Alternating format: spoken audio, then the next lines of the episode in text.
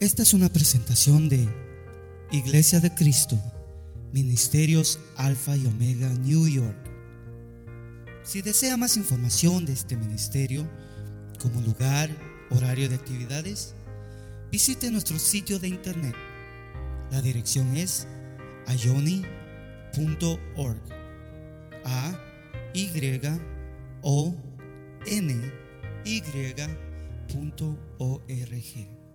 Allí encontrará diferentes recursos y enlaces a nuestras plataformas sociales que deseamos sean de bendición para su vida.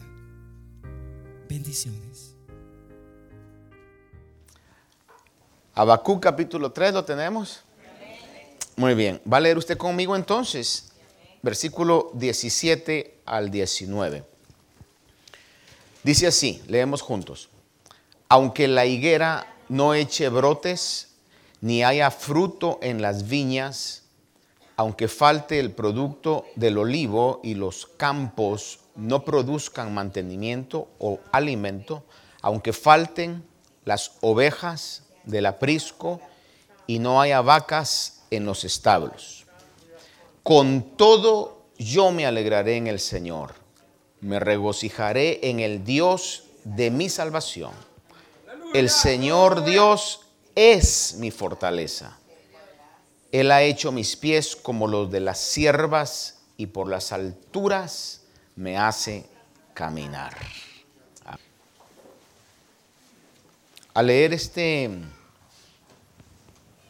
este pasaje de Sofonías,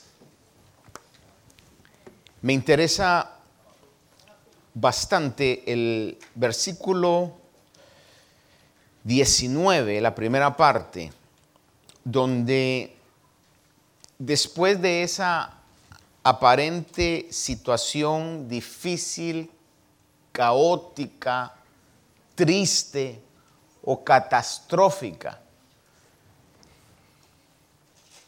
termina diciendo, el Señor Dios es mi fortaleza. El Señor Dios es mi fortaleza.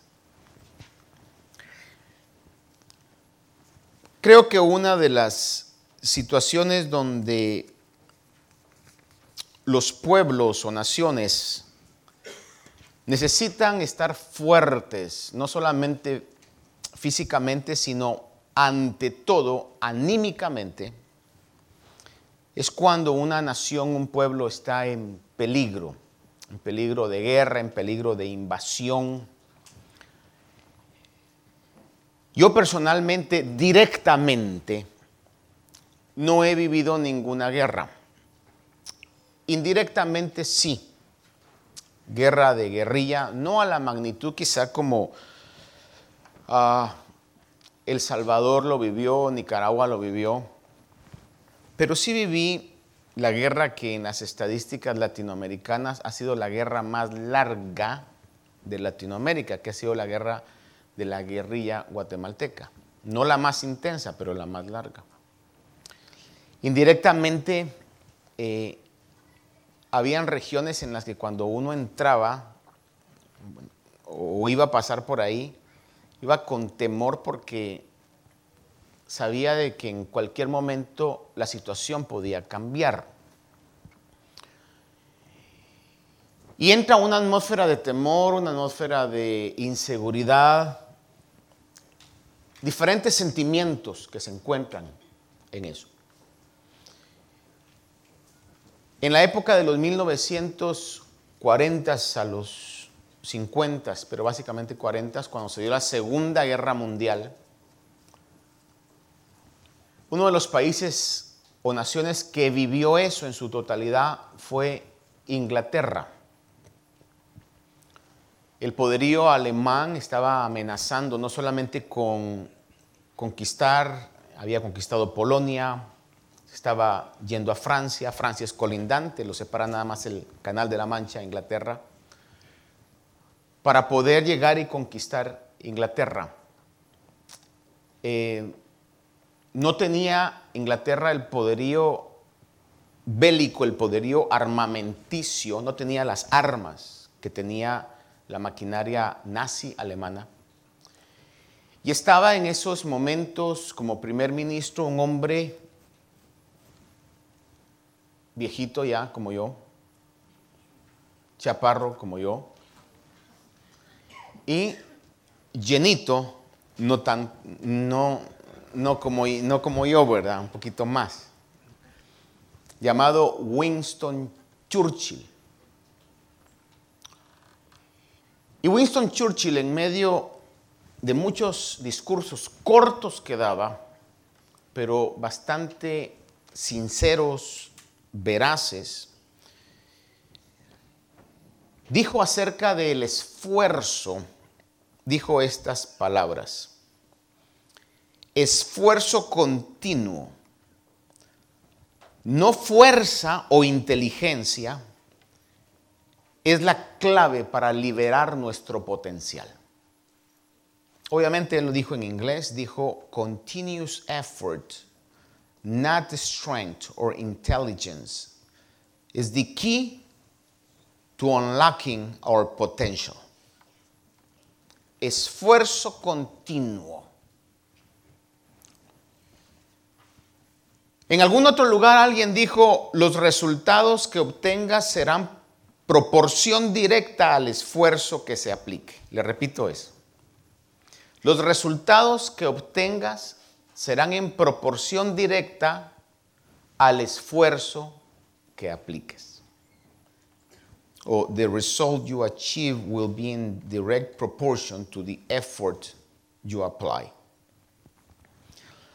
Esta mañana yo quisiera llevarlo a que consideremos en la palabra de Dios el objetivo de nuestro esfuerzo.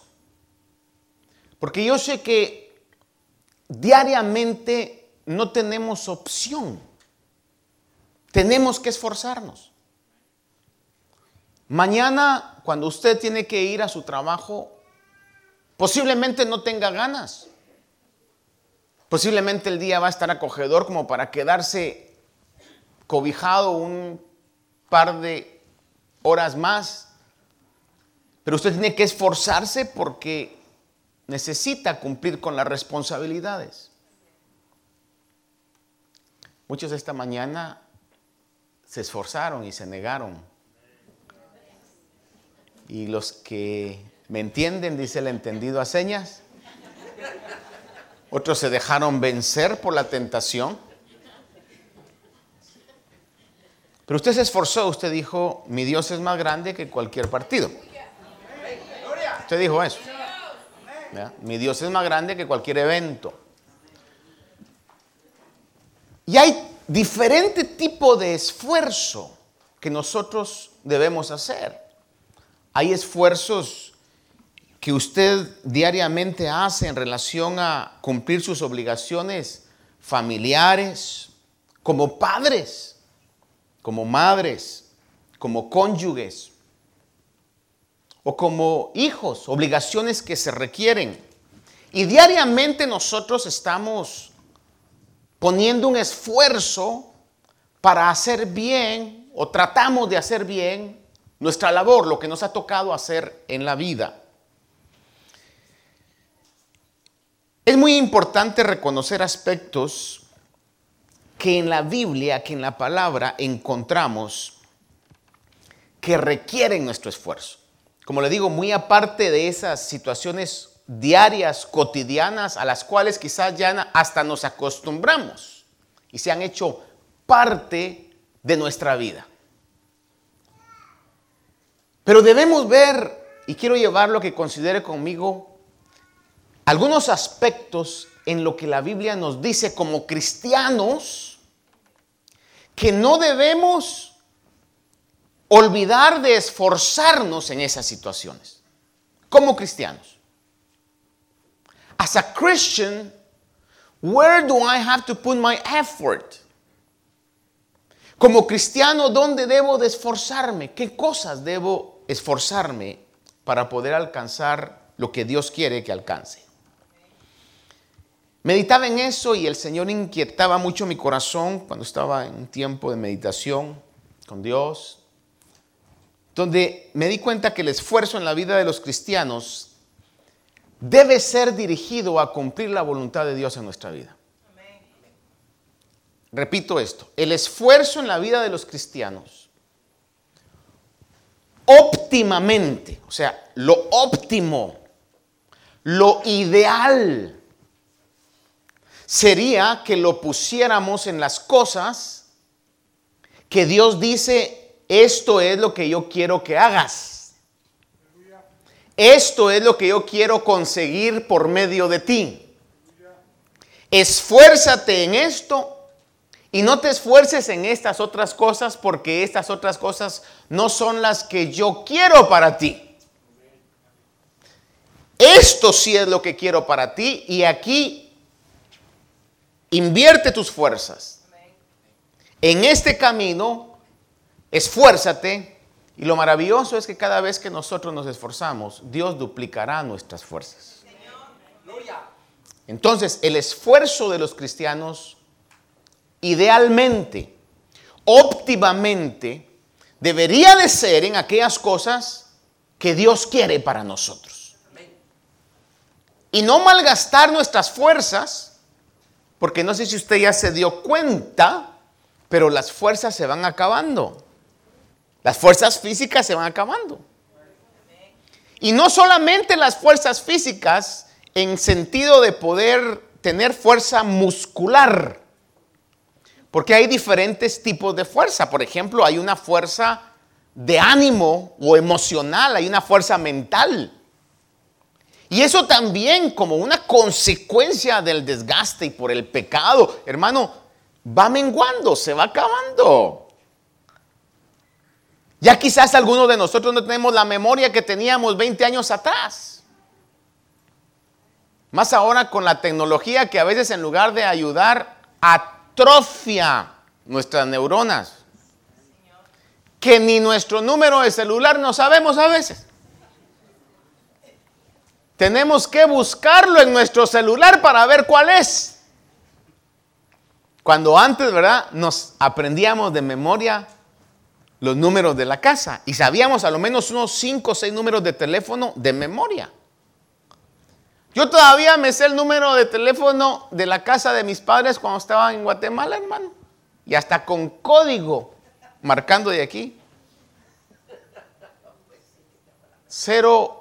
011 501 741 590. Si será saber, ¿verdad? Usted dice, usted aquí puede ser cualquier número, ¿no?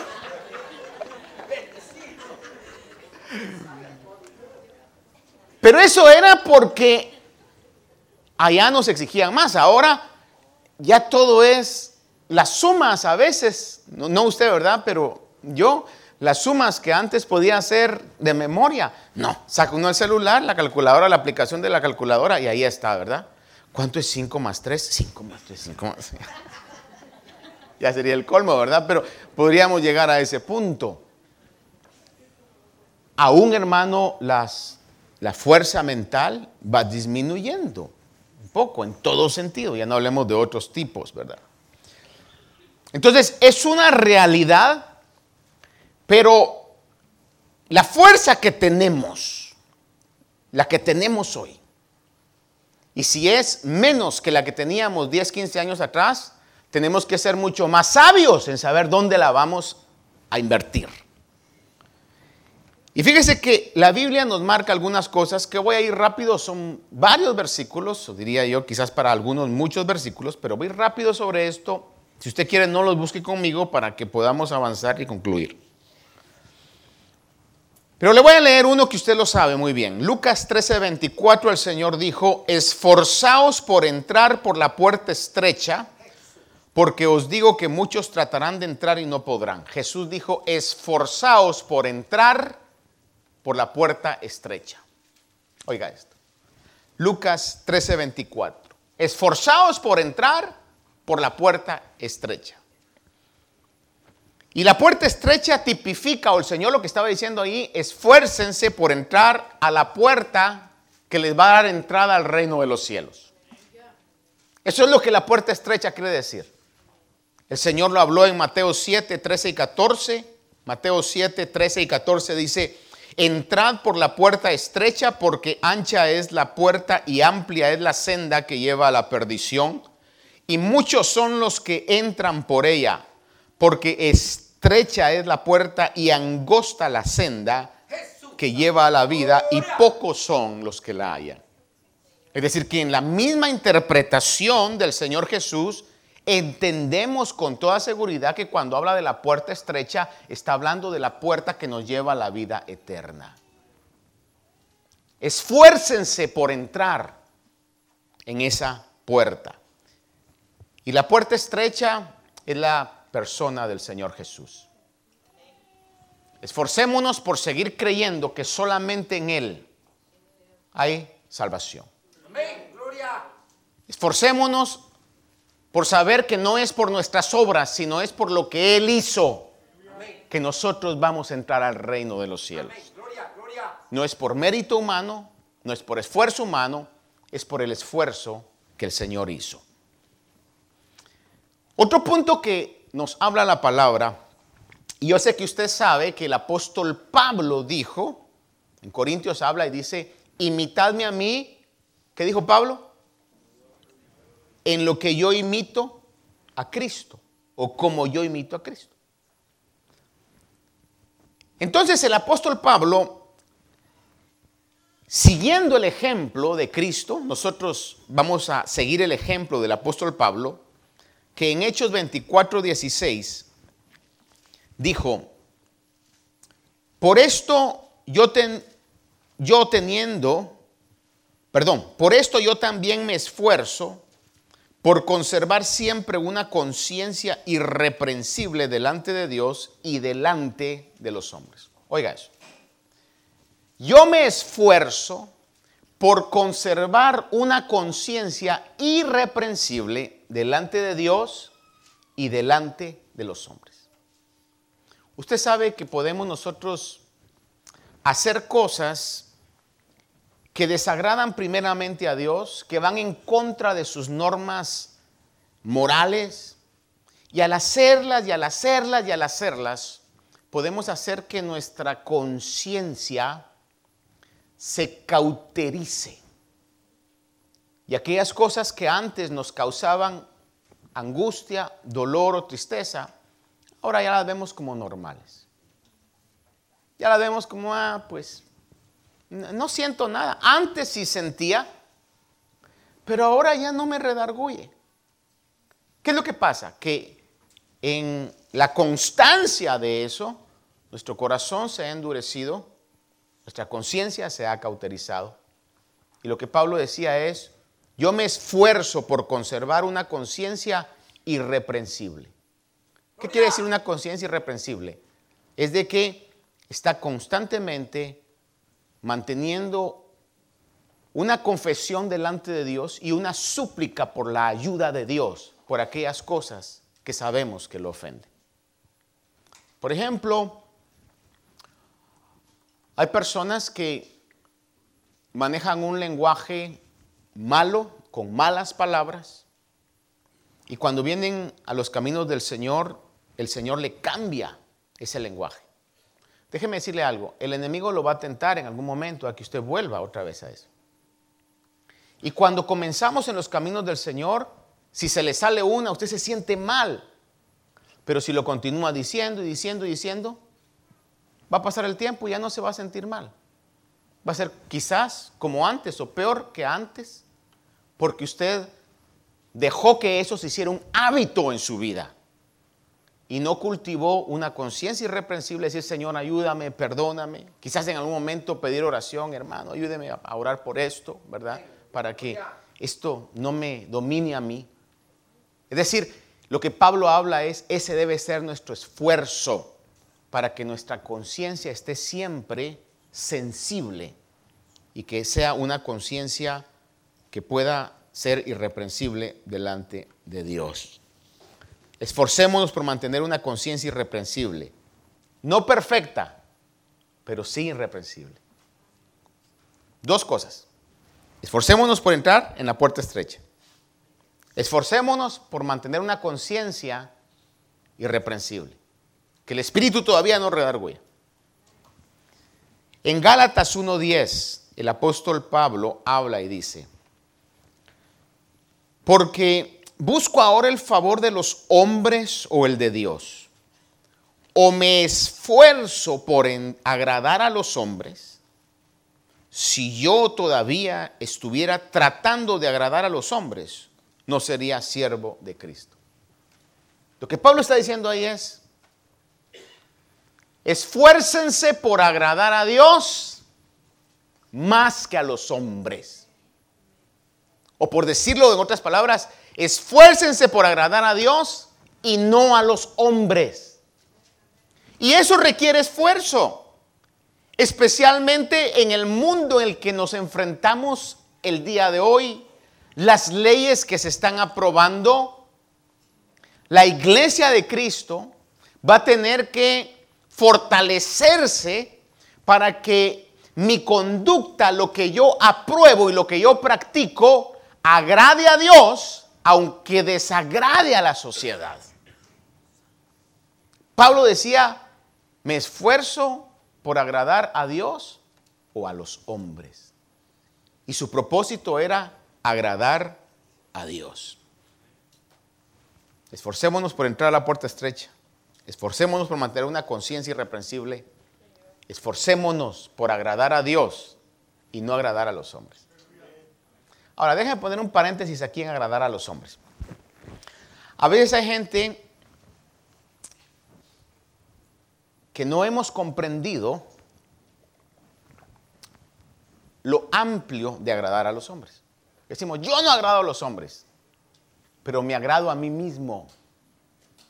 ¿Es lo mismo o es peor? Hay cosas que nosotros debemos de saber que tenemos que negarnos a nosotros mismos para agradar a Dios. Por eso el Señor Jesús habló y dijo, si alguno quiere seguir en pos de mí, punto número uno, niéguese a sí mismo, tome su cruz cada día y siga. Sé que le estoy hablando de algo que no es fácil, porque esforzarse no es fácil. Levantarse los lunes en la mañana después de, una noche, hermano, quizás no muy buena, es difícil, hermano. Quizás el lunes sí, pero ya cuando va por el jueves, hermano, ya el cuerpo más cansado. Y usted se esfuerza.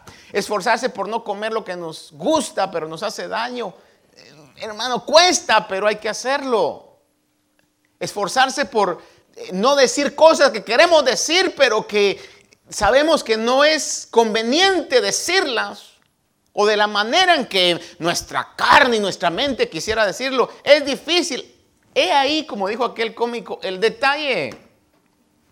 Por eso necesitamos tener fuerza dentro de nosotros, esa fuerza física y esa fuerza emocional, esa fuerza mental, y lo voy a decir de esa palabra, la fuerza espiritual en nosotros. Porque solamente a través del espíritu, dice Pablo, haremos morir las obras de la carne. Entonces, entrar por la puerta estrecha, mantener una conciencia irreprensible, poder agradar a Dios más que a los hombres, poder agradar a Dios más que a nosotros mismos. Este versículo usted lo sabe muy bien, Josué 1, 8 y 9. Cuando Josué entra a Canaán, que era la tierra que el Señor les había prometido, le dice el Señor a Josué, este libro de la ley no se apartará de tu boca, sino meditarás en él día y noche para que cuides de hacer todo lo que está en él escrito. Entonces harás prosperar tu camino y tendrás éxito. ¿No te lo he ordenado yo? Sé fuerte y valiente no temas ni te acobardes, porque el Señor tu Dios estará contigo donde quiera que vayas. Sabía el Señor que Josué iba a tener temor, que iba a tener cobardía, pero dice, no temas ni te acobardes, esfuérzate. Pero mire, lo que le dice es, esfuérzate en guardar los mandamientos que están en la ley. En otras palabras, esfuérzate de caminar de acuerdo a lo que la escritura te dice. Más adelante en la conclusión de su libro, en el 23.6, recalca Josué esto a todo Israel y le dice, Josué 23, 6. Esforzaos pues en guardar y en hacer todo lo que está escrito en el libro de la ley de Moisés, para que no os apartéis de ella ni a la derecha ni a la izquierda. Es decir, se mantuvo el mismo principio. Esfuércense por cumplir, por mantenerse en la doctrina bíblica. Esforcémonos por guardar y más que guardar aquí, poner por obra la palabra de Dios. El Señor lo puso, el Señor Jesús lo puso en aquella parábola que encontramos en Mateo 7:24, que lo dice el centro de eso. Cualquiera que oye estas palabras mías y las pone en práctica será semejante a un hombre sabio que edificó su casa sobre la roca. Creo que la gran mayoría sabemos esa parábola. El otro edificó su casa sobre la arena, pero el Señor dice, cualquiera que oye estas palabras mías y las pone en práctica será semejante como aquel que edificó su casa sobre la roca. Y usted sabe el resto de la historia de la parábola. Dice, y vinieron los vientos, los torrentes, las tempestades, y esa casa permaneció. Si nos preguntáramos esta mañana, ¿cuántos queremos que nuestra casa permanezca? Todos diríamos, amén. Pues ¿qué nos queda? Edifiquemos sobre la roca. Y edificar sobre la roca implica, requiere esfuerzo. Y edificar sobre la roca es edificar guardando lo que la palabra de Dios nos dice que tenemos que guardar y lo que tenemos que hacer. Cuando lo hacemos de esa manera, nuestra vida, nuestra casa va a ser edificada sobre la roca. Y podrán venir torrentes, podrán venir enfermedades, podrán venir problemas, podrán venir situaciones difíciles, pero nuestra fe no será quebrantada. Porque edificamos nuestra vida sobre la roca, sobre la palabra de Dios. Esforcémonos por entrar a puerta estrecha, esforcémonos por mantener una conciencia agradable delante de Dios. Esforcémonos por agradar a Dios más que a los hombres. Esforcémonos por poner en práctica su palabra. Vea esto, esforcémonos por poner en práctica la palabra de Dios. Saberla, todo el mundo la sabe, hasta yo la sé. Ponerla en práctica. Ese es el reto. Es ahí donde tenemos que decirle, Señor, ayúdame porque yo no puedo. Ayúdame, Señor. Necesito que me ayude. Necesito estar fuerte para poner en práctica la palabra. Salmo 31, 14 al 16. Dice, pero yo, Señor, en ti confío. Tú eres mi Dios. En tu mano están mis años. Líbrame de la mano de mis enemigos y de los que me persiguen. Haz resplandecer tu rostro sobre tu siervo. Sálvame en tu misericordia. Y el verso 24 dice, esforzaos y aliéntese vuestro corazón, todos vosotros que esperáis en el Señor. Esto es muy importante. Esforcémonos en confiar y esperar en Dios. ¿Cuántos han estado en alguna oportunidad, en una situación en las que sabemos qué es lo que Dios quiere, el tiempo cuando Dios quiere, lo que Dios quiere, pero tenemos una comezón de pies que queremos adelantarnos a hacerlo, queremos hacer lo que queremos hacer y el Señor nos dice, tranquilo, no es tu tiempo, no es tu lugar, eso no es para ti, pero si aquel lo pudo hacer, yo también lo puedo hacer. Hermanos, esforcémonos en poder confiar en Dios si Dios está al cuidado de nosotros, nunca nos va a dejar. Si Dios está al cuidado de nosotros, una de las cosas que el enemigo, yo me he dado cuenta que le ha funcionado mucho tiempo atrás y le sigue funcionando, es que nos pone alternativas. ¿Cuántos aquí creen que el Señor Jesús tenía bien clara su labor y su ministerio y sabía quién era. ¿Cuántos aquí creen que el Señor Jesús tenía bien claro y sabía quién era? Sí, la mayoría, ¿verdad? Entonces, ¿por qué el diablo llegó y le dijo, y lo tentó y le dijo, si eres el Hijo de Dios? Porque quería sembrar duda. Si eres el Hijo de Dios, convierte las piedras en pan. Si eres el Hijo de Dios, lánzate del lugar más alto de Jerusalén, el templo, y, y va a ser algo glorioso. Si eres el Hijo de Dios, Quería sembrar duda en eso. El enemigo siempre va a poner un plan alterno para poder estropear la bendición genuina. Dice la Biblia que toda buena dádiva y todo don perfecto viene de Dios, del Padre de las Luces. Pero si tomamos la alternativa que el diablo nos da, estaremos desperdiciando lo perfecto que viene de Dios. Así que esfuércese por confiar en Dios y no aceptar alternativas que el enemigo quiera poner. ¿Cuántos decimos amén a eso? En Ageo capítulo 2, verso 4, cuando este profeta fue escrito en el mismo tiempo que Nehemías estaba edificando las murallas que estaban caídas de Jerusalén y luego estaban edificando el templo que estaba destruido también. Y cuando estaban reconstruyendo el templo que estaba destruido en el profeta Geo,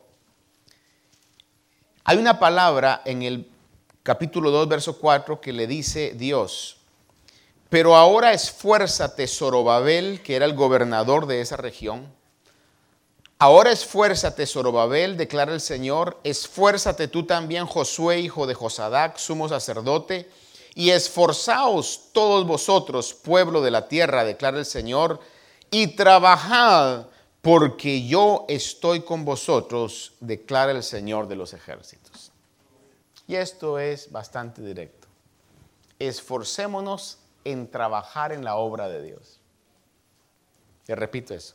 Esforcémonos en trabajar en la obra de Dios. ¿Por qué?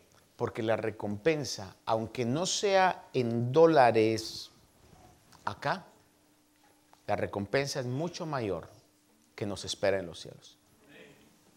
La palabra del Señor así lo dice.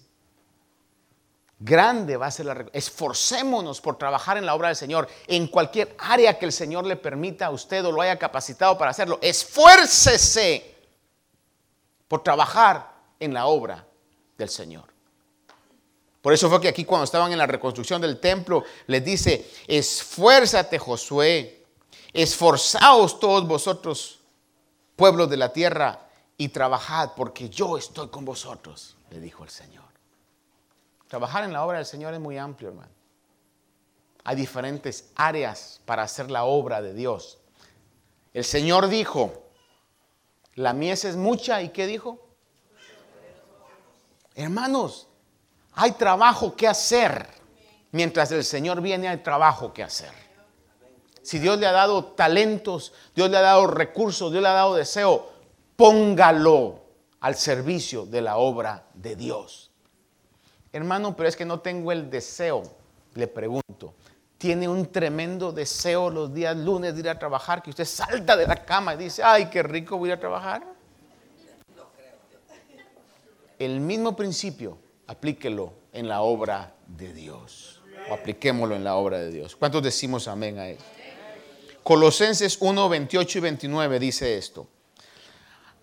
A Él nosotros proclamamos amonestando a todos los hombres y enseñando a todos los hombres con toda sabiduría a fin de poder presentar a todo hombre perfecto en Cristo. Y con este fin también trabajo esforzándome según el poder que obra poderosamente en mí. El apóstol Pablo habla, dice, me esfuerzo con ese fin trabajo esforzándome según su poder que obra poderosamente en mí. Y en el 4.12 de Colosenses dice, Epafras, que era un nombre de un hermano de ese tiempo, llamado Epafras. Por si usted tiene un bebé varón, ya sabe, hay un bonito nombre, Epafrito le va a poner usted. Epafras, ¿Qué le voy a decir? Que de los nombres varían, hermano, de, cultura a cultura y de tiempo a tiempo. Por ejemplo, en el tiempo nuestro, los nombres que nos pusieron a los de nuestra edad son distintos a los nombres que usted le está poniendo a sus hijos. Porque son como olas, ¿verdad? Este nombre ahora suena bonito. Y de igual manera, Sigfrido Espero que nadie se llame Sigfrido aquí, ¿verdad? Que es un bonito nombre. En aquel tiempo. Eran bonitos.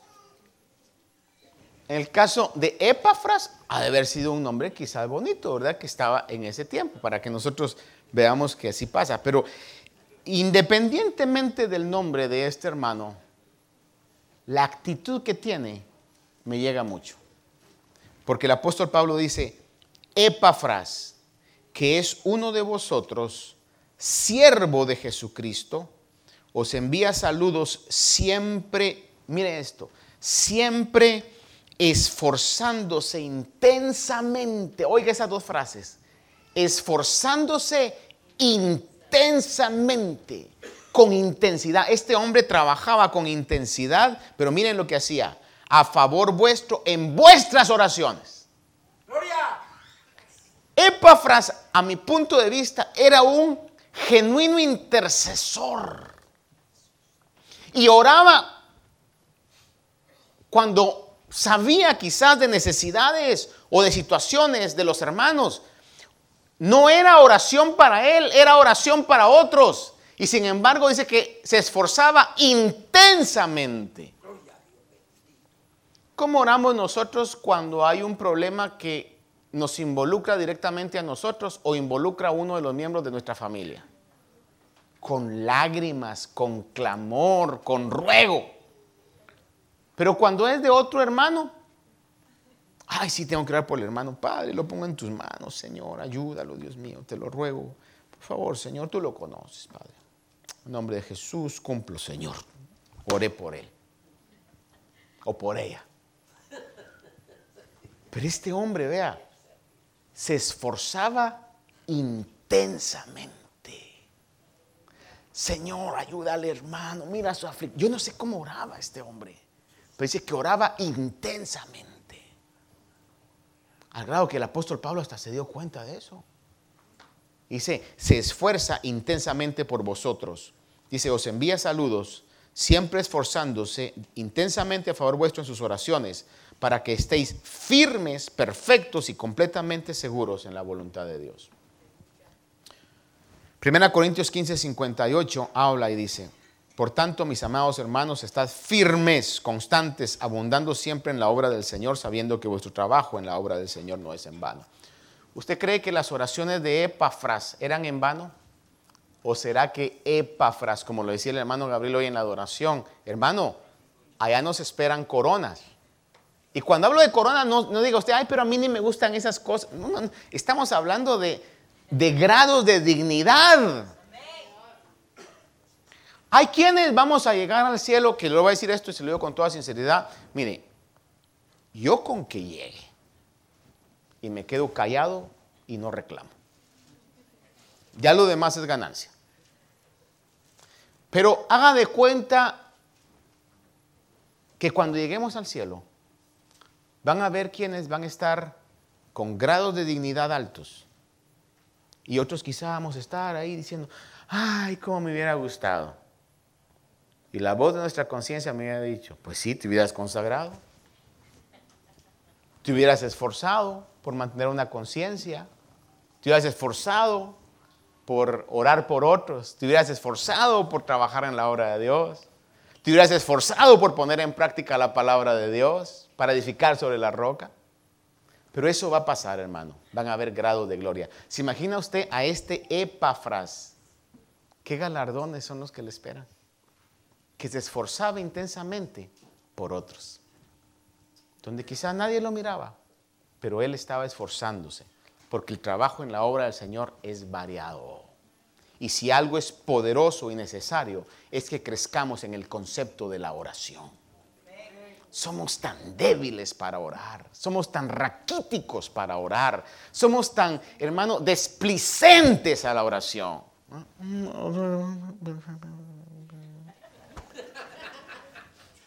El Señor oraba con intensidad. Y a veces hasta por nosotros mismos. Ahora, si yo oro así de esa manera por mí mismo, eh, mire, si me ve a orar por mí mismo con esa desplicencia, no me pida oración, porque imagínense, si por mí mismo oro así, ¿cómo voy a orar por usted de otra manera? Pero eso no va a ser así este año, ¿verdad? Vamos a imitar a Epafras y vamos a ser intensos en la oración y en la búsqueda, hermanos, para nuestra vida. Ok, entonces le termino esta mañana leyéndole una serie de versículos. No le voy a pedir que los busque, simplemente escúchelos. Ahora usted me dirá, pastor, se oye muy bonito. Yo sé, pero está crítico. ¿De dónde saco fuerzas? Es que esa es la pregunta, pues, ¿verdad? Es como que está usted, hermano, eh, con, esa, esa, fuerza física o aún fuerza emocional baja, llega alguien y le dice, anímese, hermano, échele ganas, hermano. Y usted le dice, no, si yo quiero. Pero ¿de dónde echo mano? ¿Cómo le hago? ¿Cómo le hago?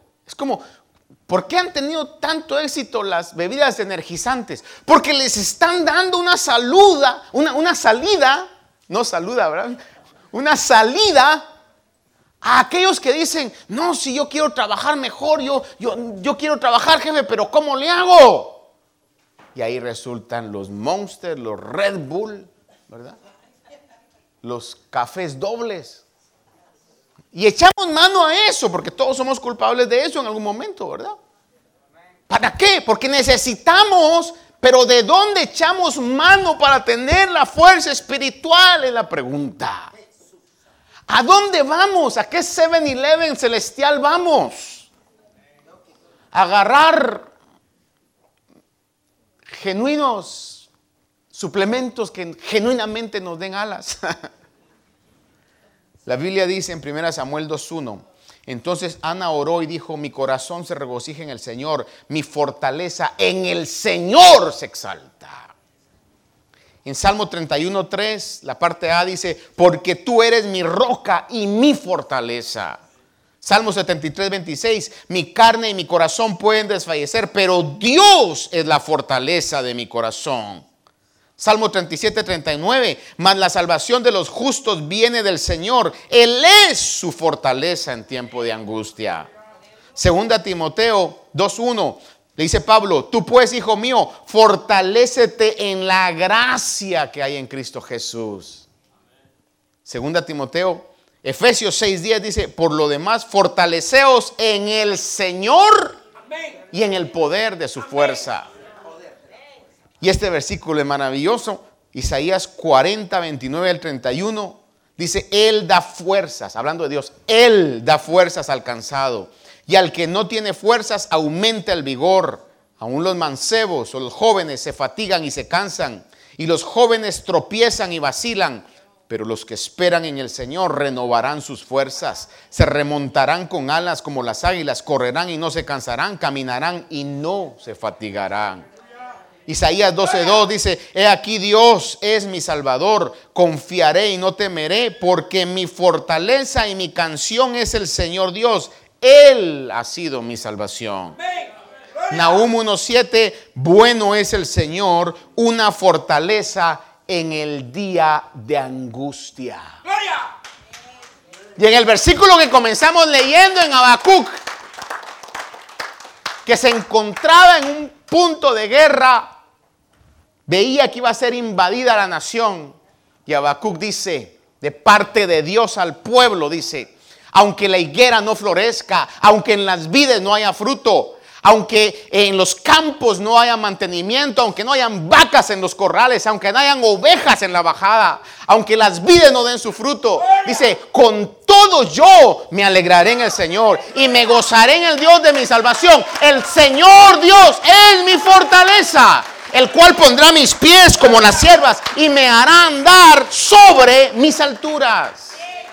Entonces lo que yo me digo a mí mismo y me digo, oye hermano, necesitamos fuerza para poner la palabra de Dios en práctica. Necesitamos fuerza para mantener una conciencia limpia. Necesitamos fuerza para entrar en la puerta estrecha. Necesitamos fuerza para edificar sobre la roca. Necesitamos fuerza para confiar en Dios en toda circunstancia. Y la fuente de nuestra fuerza, Dios mismo nos la da. Cuando oramos, cuando leemos la palabra, cuando le alabamos, el Señor es nuestra fuerza.